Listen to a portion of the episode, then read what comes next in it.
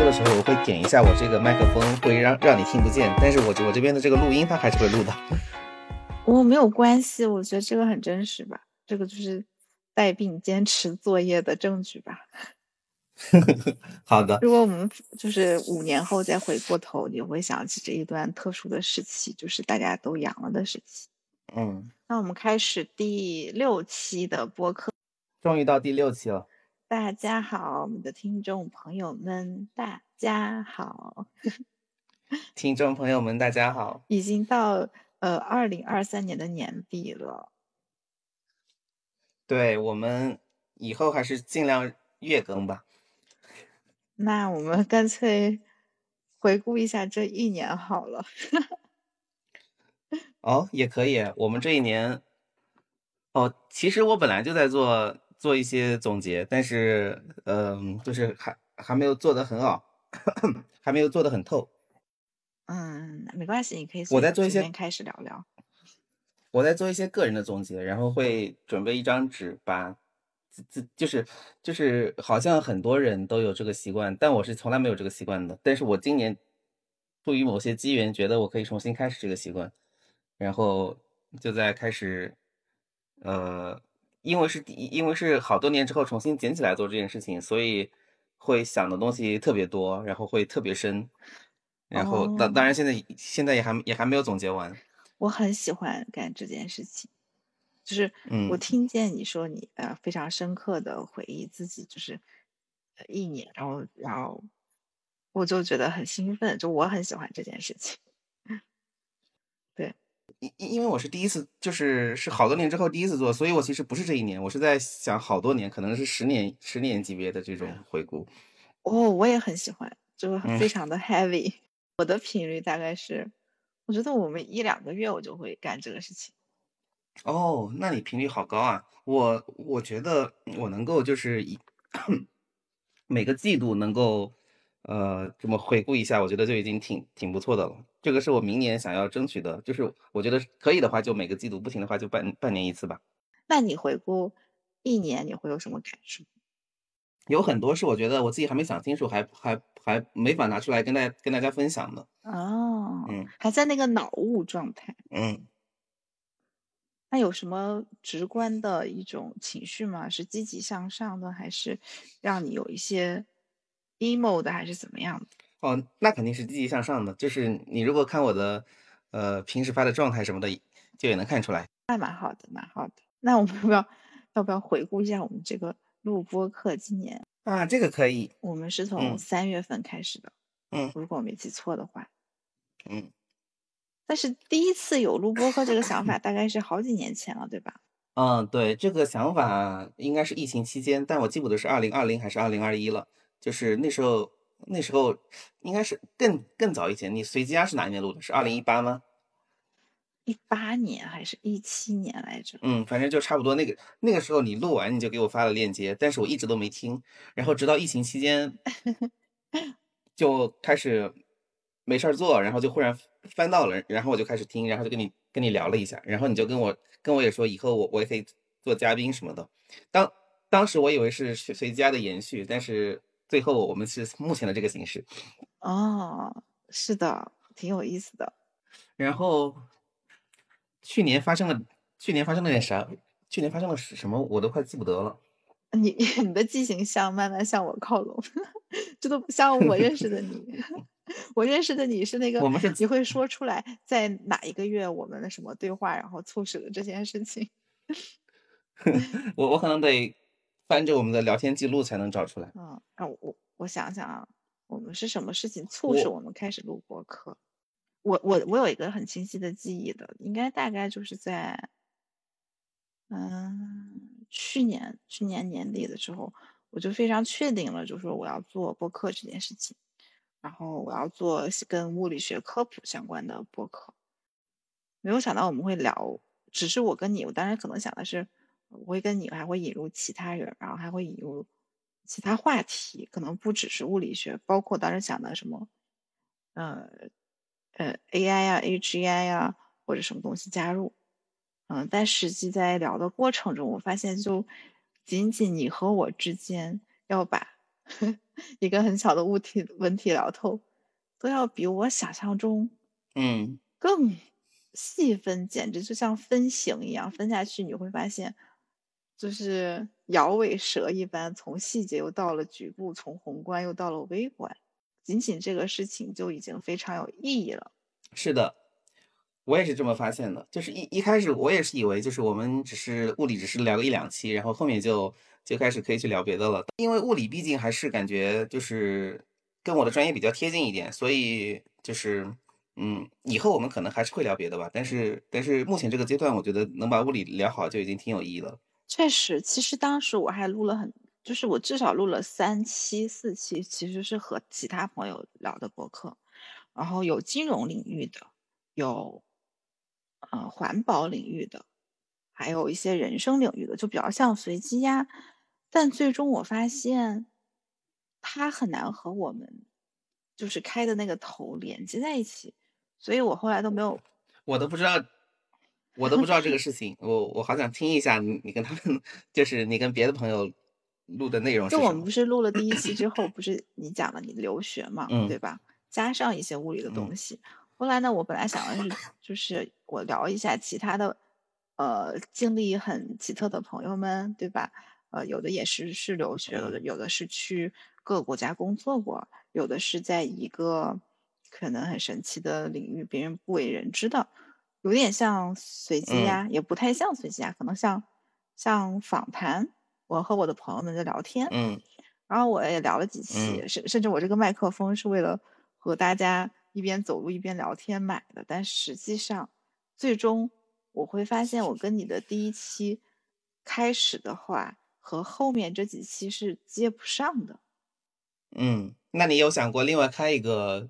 就是频道吗？如果是我在10年前的性格，我会同时做很多事。那现在我更倾向于说，我仅仅把一件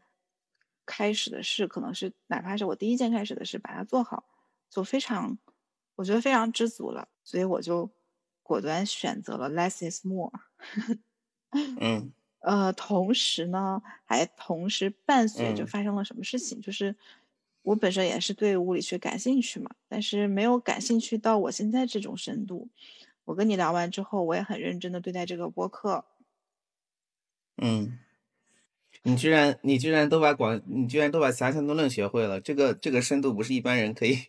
以够到的。年底回顾是很骄傲的，一开始我只是读中文科普，就是那些不管是视频还是文章。但后来越看就别和你聊，发现中文科普的问题还蛮大，我就开始看英文科普。你要知道看英文科普对于我一个非物理学基础的人还是有一点难度的，你要去查很多单词和很多词专业术语后面的意，那个意还要对照中英文的物理界，大家中英的物理它这个 gap 非常大，它不是生活英语。后来呢，等到这个 gap 就越过了之后嘛，哇，这个 gap 是很难越过的，但是你就是，但是你已经越过了，而且就是你说出来的时候，感觉是就好像还不是很难，就挺轻松的就越过了。我觉得这个就特别值得，就这个就很强了，就非常值得称赞。就我读完英文科普的时候，我发现它也不是那么脚踏实地，就是是的，因为这个科普就像。今天我上那个菜馆吃一道菜，明天我上那家餐馆吃一道菜，我就觉得不够系统性了。后来呢，我就说我上一下课吧，就哪怕就把狭义相对论学会了，我觉得也比较脚踏实地。然后我就上了 Stanford 这个狭义相对论的这个课程，然后考试，要颁发证书，然后是要手解洛伦兹变换的。那是全英的课程，没有任何中文字幕。Stanford 的是那个 Sasky 讲的吗？还是别人？叫我的导师叫什么 ？Larry 什么？Larry Randall 这个课程还是蛮著名的。哇，你可以想象啊，对于我一个它里面又有数学，还是全英的数学，然后又有英文的一些概念，然后还有就是完全是它是针对的是native speaker 的。就是我上第一堂课我都是发懵的，说实话，就是你只是眼睛在看，但你脑子是跟不上的。然后我基本上每一节课可能比较难的课，我要看3遍，有的时候，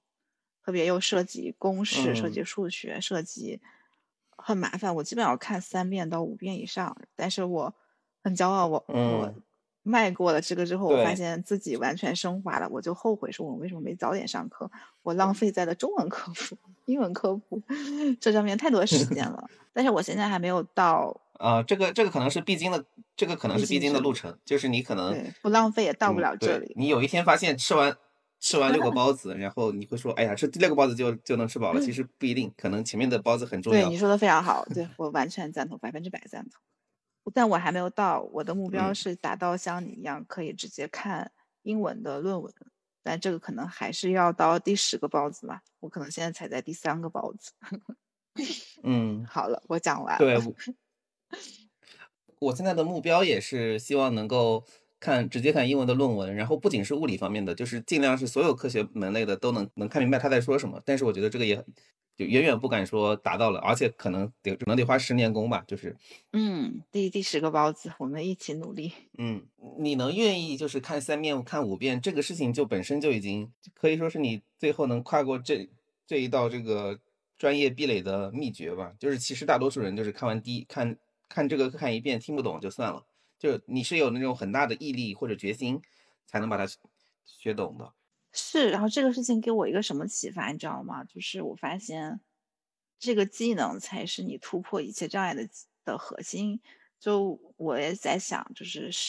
哪怕是13岁的我，如果有这个恒心和毅力，我也是可以学懂狭义相对论的，因为我的智商基本上是没有变过嘛。你会感到人的智商它是没有变，它变化的只是它的沉稳和学习习惯和对自己的一些问题，对吧？就跑神、注意力不集中、自制力的提升。是的。然后我在想，那些天才可能强就强在他天生就是不管是学术天才还是音乐天才，他可能从小他这方面是异于常人的。对，这个是天才的一种嘛。我记得就是你那个进入状态的那个时间，或者说你就是入戏的时间，也是天分。那你小时候是这样吗？你是什么时候能够就想稳下心来这样子一遍又一遍的？就是第一说来话长，第二可能还会聊到一些就是比较弯弯绕绕的，可能听众朋友们一听可能还觉得不是很舒服的一些话题，是这样的。听众朋友说来吧，我最愿意听这种话题了。就是高中的时候，我参加物理竞赛的时候，现在回顾起来看是一个比较对于我走这条道路比较 crucial 的 time。 我现在也很难说那个是不是一种洗脑啊，就是因为现在我看物理学跟当时看物理学的感觉其实也不太一样，但当时就是觉得物理学是一个很美丽的学科，然后它里面有很多东西值得你去挖掘。物理学是一门美丽的学科，这句话是哪来的呢？这句话是当时的那个老师应该叫张大同吧，他是华东师范附二中的一个金牌教练，就是高中物理竞赛的一个金牌教练。但后来他被爆出新闻，就是他是猥亵男童，就是他自己是男的，然后他会猥亵他的那个物理竞赛的高中学生。确实很不好，很不好。就是我说大家会不太舒服的一个点。因为这个事情，我第一次产生我对物理兴趣是一直有的，但是把它当成某种比兴趣更升华的一种感觉，是从反正高中阶段吧。其中这句话还是起了一定作用的。当时的那个作用也是阴差阳错的，就是也包括了一些竞赛上的一些功利心，以及竞赛上考得不是很好的时候，我会反过来自我欺骗、自我催眠，说不仅是为了功利，还要为了体会物理学的美啊。至少我是那个时候就知道了物理学是美的这样一件事情，虽然我不知道它到底美在哪儿。当然到了本科之后，读的东西多了之后，就逐渐也能体会一些了，包括杨振宁他们讲的。科学走到极致是哲学，哲学走到极致是宗教，它是会有那种宗教性的情感出来的，就是这样的。是物理爱好者可能在那些短视频上也可能耳熟能详了。杨振宁说过，有人问他说世界上有没有神，他就说，这个神，如果你指的是一个人形的，那我想是没有，但但如果你指的是为什么我们自然界它能够吻合的这么好的这么一种东西，那他觉得是有的。他做物理的时候也有这种感觉，包括他自己做的那个杨米尔斯场，我觉得我完全能理解他为什么会产生这样一种感觉。如果没有神，他不会符合的这么好。我想细听你说说，包括他这个杨米尔斯场和这个吻合的这么好的这个点。杨米尔斯场太难说了，我们先说简单的吧。好，说麦克斯韦方程组好了。我不知道你能不能体会到麦克斯韦方程组是很美丽的。我还没有学到那个，大概是我后期的课程。哦，就是我以为你学那个狭义相对论会涉猎到这些，就是一般本科生学狭义相对论，国内的本科生学狭义相对论是放在电动力学里面学的。电动力学的话会讲到麦克斯韦方程组。这个可能可以涉及一点电磁学史了。一开始大家不知道电学和磁学。电现象和磁现象是一回事儿，这个花了大概半个到一个世纪吧，大家才慢慢搞清楚了这一点。以前大家是分为电现象和磁现象分开研究的，直到有奥斯特实验，这个是初中生就知道的，一个导线下面放个磁铁，它是会动的，就会发现电是有磁效应的。是谁发现了磁有电效应啊？是法拉第吗？这个是我上了，倒是，但是我没有起到方程。你说这里，我想起来了，因为爱因斯坦也是从这个里面得到了启发。是吧？他方程就是把这些电磁、磁能生电的这些现象吧，这些物理学上的原理现象，把它用数学抽象出来，用非常简洁的四个长得非常对称的方程。如果要用微积分的语言的话，它会涉及到散度、旋度这些概念，包括电的散度是由电荷产生的，而磁的散度当然也是由磁荷产生的。不过磁荷因为世界上不存在磁荷，所以磁场的散度就是零。还有就是上面那两条应该叫高斯定律吧，然后接下来是法拉第的那个定律，就是磁能生电，就是磁场的变化对应着。就是它是等于电场的散度的，然后磁场的散度则是对应着电流以及电场的变化。最后那个定律应该是叫安培定律，或者麦克斯韦安培定律。就是麦克斯韦最主要的贡献就是他找出了这个电流和电场强度变化的一致性，就是他们对于生磁这一效应上是完全一样的，就是说他们其实是类似的现象。这四句话它是列了四个方程，放在广义相对论里，放在相对论里面，它甚至可以就是在数学符号上可以进一步简化成一个方程，但那个你得引入电磁场的能量的概念了，用一个能量动量张量来写它。你会惊讶的发现，你本来觉得很散乱的四个现象，你可以用一句话，也或者是用数学上的语言，就是而且刚好人类已经有了这些数学了，用这个数学去描述它，可以用一句话就把它讲完。就会感觉冥冥之中自有定数，自有安排，然后一切都巧合到了，太巧合了。物理学史上这种时刻不是很多的，但是一旦产生了，人就会不由自主的感叹啊，真是有神。挺有意思。提起这儿，我还想起来一个跟他可能有点相关，但也不是很，另一个 anecdote 吧，可以，也不是 anecdote， 另一个现象，可以提一嘴。好啊。我们今天的量子力学，它之所以是现在的这个形式，它的产生是以数学上的复数，就是那个 complex number 的那个复数，不是正负的负啊，是复杂的那个复数的概念为前提的。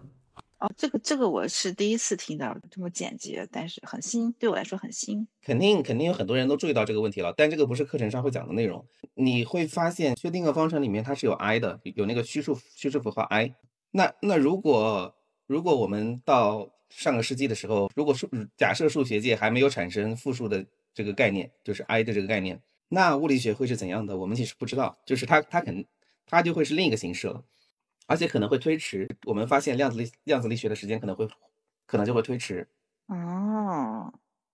好像感觉就是一只无形的大手，天时地利人和，砰，就是非常核心的一个时刻就诞生了。你自己如果不留心的话，你是观察不到其中这种因果规律，但是你越想会越觉得这也太巧合了吧，越想越觉得它不太可能是一种什么艰难的过程，穷尽了无数努力失败才到来，而是它需要的时候它恰恰出现在你眼前，这个事情就它是两种感觉。是的，就是你如果是在那个历史时期的话，你会感觉自己被 puzzle 了很长时间之后，然后忽然开朗的那一下，你会觉得有如神助啊。对，哦，其实这种时刻在科学家有很多嘛。我好像爱因斯坦也是很多东西是跟梦有关，他是在梦里梦见了一些什么。还有很多科学家他是在梦中突然之间开悟，这个点突破了，他就一下子突破了一个很大的问题。我不知道爱因斯坦的故事，但我听说，但我记得好像讲那个苯环的发现是，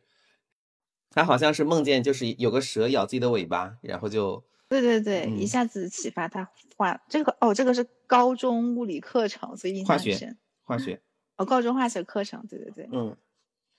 好，狭义相对论好像是跟有梦有关的。爱因斯坦是发现了广义相对论之后，他比较骄傲，他说如果没有我的话，你们也能发现狭义相对论，但是如果没有我的话，广义相对论的发现就要推迟好多年了。因为当时你可以知道，包括变换，洛伦兹变换都已经找出来了嘛，但只不过它的物理意义洛伦兹不理解，庞加莱比洛伦兹理解的深一些，但是还没有爱因斯坦那么理解。这个就因为要可能看当时的历史吧，是不是有人已经非常在平行的时空里非常接近爱因斯坦，这个我就不太确定了。这个是爱因斯坦自己，就是爱因斯坦自己评论过庞加莱和洛伦兹的一些工作，就是他有提到。有的时候你不会觉得是巨匠的谦虚吗？就是有的人你要知道，可能很多时候很多人就是在那个门口就是进不去，一辈子也进不去。那个很谦虚的人他会说，哎呀，你就差一点距离了。不过用我们的观点来看，他也是就是爱因斯坦的这个评价是很值得参考的。他说广义相对论，因为确实你能想到把引力和时空扭曲对应起来，这个还是挺难想的。但是所谓光速不变，在那个时候其实已经有，就迈克尔逊莫雷实验已经有了，那些证据都已经，爱因斯坦需要做菜所需要的那些食材都已经准备好了。但是广义相对论不是，广义相对论的食材他也是自己去找的。我就稍微体现我的想法，这个想法可能非常肤浅啊。就是我学狭义相对论的时候啊，我会发现就是菜在那儿，但是根本就没有人把这个菜做出来。就是甚至这个擂台上，就是能够大胆的想到光速不变，或者相信，哪怕很多人就是知道这个麦克逊莫雷实验的结果，但是敢去打破这个没有人敢说光速不变的，没有人敢说，只有爱因斯坦就没有人敢说的。我觉得这个更美，就是其实是你证据摆在面上，但是那个结论非常不可思议，反而是一件更难的事情。你说的这个是对的，但是你如果跟广义相对论比一下的话，你会发现广义相对论那个更难，就是对，我明白了，就这个已经很难了，那个更难。而这个已经很难的事情，爱因斯坦是觉得，因为他是1905年发表的狭义相对论的就是论体的电动力学那篇论文嘛，然后他广义相对论应该是1914到1915这个时间吧，就是差不多10年之后。狭义相对论你如果能让他再等个10年，就是就算爱因斯坦不说，应该也有人说了。就是我们因为那正是物理学变革的一个比较剧烈的时候，量子力学也是那个时候创立的，就是很多新 idea 都会出来。明白。但是广义相对论，爱因斯坦觉得，我觉得他这个说法可能是差不多，就是如果没有爱因斯坦在有生之年决定去把广义相对论做出来的话，可能人们可能还得再等50年左右。确实，我觉得一旦就爱因斯坦走上打破认知这个叛逆之路，他停不下来。他已经在这条路上狂奔，大家还在理解前一个事情呢。伦兹把洛伦兹变换推了出来，但他并不理解，就是他把它还是当成一个数学上的游戏，就是他只是假设光速不变，那么会有一些哪些数学形式，他把它找了出来，但是他并没有意识到，就是物理实在就在这几个公式里面，他是没有意识到的。对，就包括就是那个麦克逊莫雷实验，他们一开始是为了怎么说寻找以太的证据，然后结果发现不是这样的，然后就懵掉了，就很有意思。是的，可能跟咱们想象中我要做这个实验是为了证明这个我一个大胆的猜想，不是的，他是为了寻找以太的证据。以太是圣经里的单词吗？还是哪儿的 Ether？ 完了，这个老师也讲过，我又忘了，好像是有什么跟古希腊相关。直到今天这个词它也是有我不知道该不该说宗教意义上的意义，就或者说神话意义上的意义，它今天也是有的。有的，现在很多那个科幻电影里还经常用以太这个概念。超人系列嘛，好像就讲这个以太，对吧？就我感觉就是中国人说的所谓什么天地，就中国古代哲学里面讲的天地的这个概念，在西方那边就是以太。你这个观点很新哎，就是你会觉得他们认为以太就是天地之间漫步的一种场能，这种感觉是这样吗？当然不是完全一样，但是是某种这种对应吧，就是人类认识世界的时候，它会有这么一块东西，它给它取个名字的时候，就中国会把它分得细一点，什么有好多词吧，可能有5-6个词儿，然后西方就是用以太这个词儿概括了。Ether 是很好听的，我是很喜欢这种名字，英文本身也很好听 ，Ether。那中文翻译也非常好听，以太本身也很好听。是比光速这2个字都要好听。是的。我们讲背景讲了这么久，还没有进入正题呢。主打一个打太极。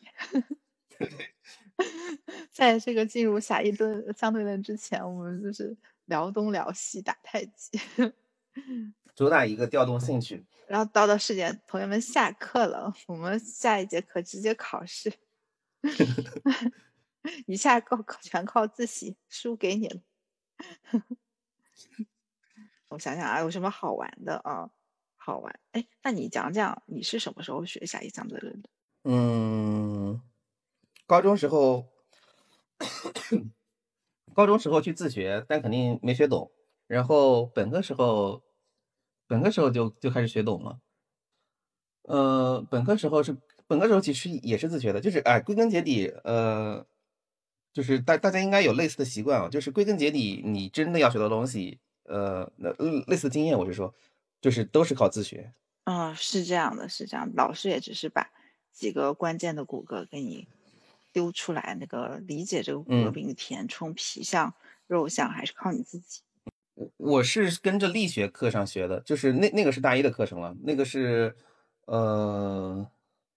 我是跟着赵凯华的那本书学的，然后他的那个最后一章是在讲狭义相对论，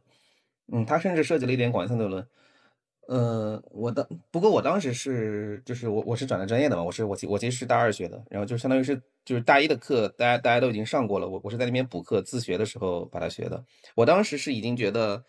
就是又回到我们刚说的那个点，就是我当时是已经觉得自己既然都已经读了物理系了，那怎么能不把这个东西学会呢？然后就认真看书，然后可能一遍看不懂就多看几遍，然后就把它学会了。就高中的时候可能看一遍看不懂就说算了，反正现在不是这东西不是高中生该研究的，就算了。是当你读懂的有没有那个 aha moment 非常震撼？没有，因为我知道，我有一点点吧，有一点点，但是我没有到aha的程度，因为我知道后面还有很多东西要学。我觉得就是我是学广义相对论的时候，那个aha moment 比较明显。我是很有的，我就学狭义相对论的时候就有非常多的aha moment。可能因为我不是处于一个我学完这个我还要学量子，学完量子还要学广义，就是你可能已经见怪不怪，我就比较纯粹的去品味这个事情，就觉得很有意思。是的，他是很值得啊哈的，只不过我那个状态啊哈不了。我第一个震撼的就是是100年前的事情，100多年前的事情，然后我居然在100多年前在学这个事情，然后最震撼的是这么震撼的真相，可能地球上90%的人都不知道。大家都不知道是就是时空是相对的呀，然后有尺缩效应啊，然后时空会变慢，而且这个事情每天都在发生，90%的人是不知道的，就这个事情让我就觉得本身就很啊哈，就是什么这个为什么我现在才学到我们的这个教育制度在干嘛？9年义务教育为什么给我讲这个真相呢？为什么要给我讲了个假象，讲那么多还让我考试？就是为什么我们不在初中高中就学这个真相，而且它是那么早的事情不告诉我们？因为我们读初高中的时候，那些老师其实他们自己也不懂下三论，就是没有这个教育资源让你去懂。是吗？那个时候大家对对，也想到我们国家的这个艰难的奋斗史，49年才建国，然后恢复高考还要等哪一年恢复的高考，然后一直到建立现代物理学，确实，是的。我那个时候上高中的时候，我算是江苏省最好的高中之一了。他也就是物理老师里面也不是每个人都懂狭心的论的，我觉得就是可能只有1/5就已经很不错了，就是有几个带竞赛的，他们能懂一点，但是他们也没有懂到说学生的任何问题都能回答的地步，就是他们自己也是学了个一大半，但是没有到全懂的地步。那真的是前人栽树后人乘凉了，那个时候确实比较难。英文首先英文的体系的建立，物理体系的建立，然后再输送到高中里。那我们就感恩一下咱们国家这个不容易的，就是真的是叫什么来着？只有国家强大了，所有人才会真正的下一代才会受益嘛。如果国家不强大，我们可能现在都学不到下一项这个论。当时还有个，我记得高中的时候还听说过一个 anecdote， 但是它不是，但是我后来考据了一下，好像它不是符合不是真实情况，但是好像就是在中文世界有这么一套说法，相对论刚出来的时候，全世界只有3个半人懂，一个半个人我们中国的周培源。周培源他是研究，他应该当过清华的副校长吧，他是研究相对论的一个学者，也是算是民国时期杨振宁的老师那一辈的。是他把就相当于他理解了狭义相对论，然后并科普给了我们全中国的学生。可能不能这么说，但是他确实是当时中国最懂相对论的人吧。科普这个事情不知道是怎么样，就是后来怎么流传的，我也没有考据过。大家后面学广义相对论一般，北师大的那个功劳比较大。对，这段那个 anecdote 这段我读过，好像是北师大某个老师非常的想要把广义相对论推动，他写了也很多书，但我不记得这位老师的名字了。梁灿彬嘛，他是澳门人。蛮好。然后他就是北师大直到今天天文和那个天体物理都挺强的，而且是以就是广义相对论这边基础靠过去的，然后就是他的学生挺多的在北师大。真的，哎呀，感谢，真的是，我觉得后人会经常忘了。所有你今天乘的量都是基于前人的基础上。大多数人就是日常生活中，大家我觉得都是假象很多啊，就是像大多数人，大家都知道人是会死的，但是大多数人不觉得自己会死，都觉得死的是别人，就日常生活中想不到自己会死这个事情。是的，好像就对最重要的一个事情当做它不存在。我们就真是天地玄黄。你生老病死。你说的这一点，就是你刚刚说的那个99%的人都不懂的这一点，我在学狭义相对论的时候，我也是有体会的。是不是？我觉得非常震撼。但我同时因为觉得我自己本来就是要做1%甚至1/1000%的，就是懂物理的人，所以我就当时就觉得。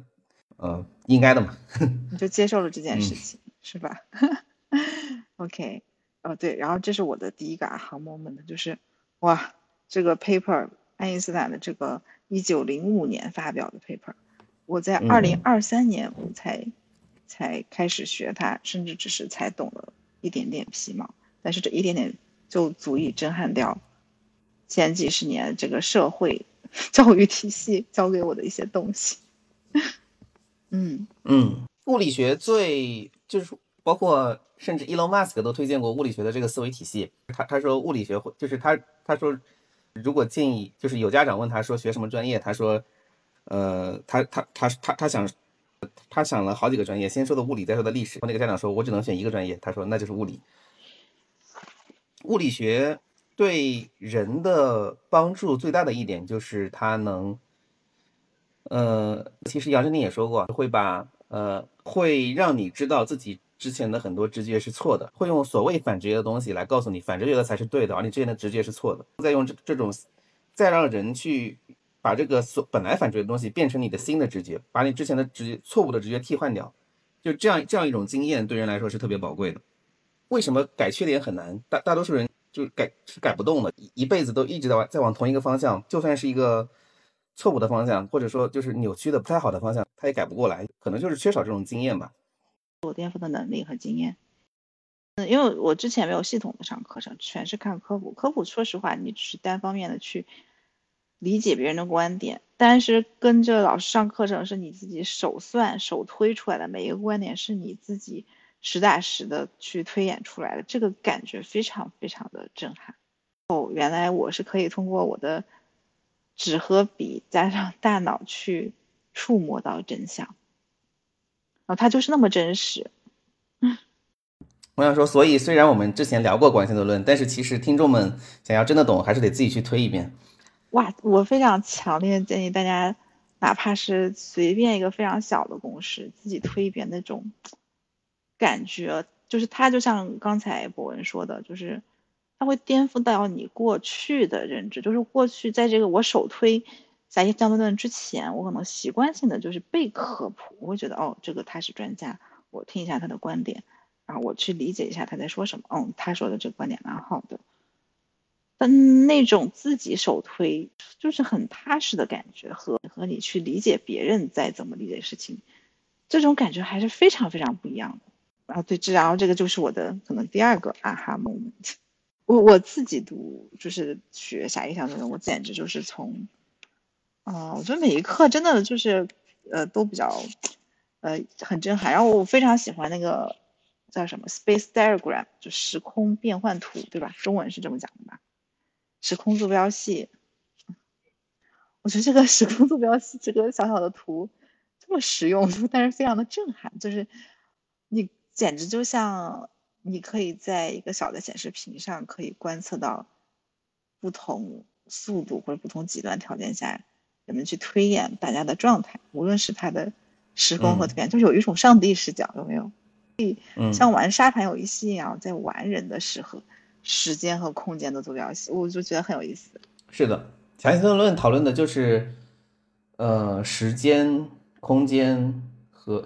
速度的关系。时间、空间和速度的关系。对，那我们干脆就是开始吧，开始我们正儿八经开始跟大家聊一聊狭义相对论。看看是我们是按照你，就是按照你的课程顺序来聊，还是我就是按照我的这个知识体系来，就是说一说。按你的知识体系好了，按你的知识体系。好的。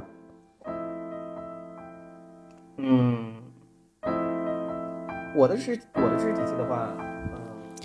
这一期播客的内容到这里就结束了。这算是我们正式探讨狭义相对论之前的前菜。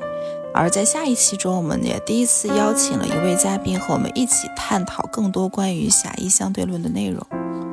在2023年的12月份，也是最后一个月份，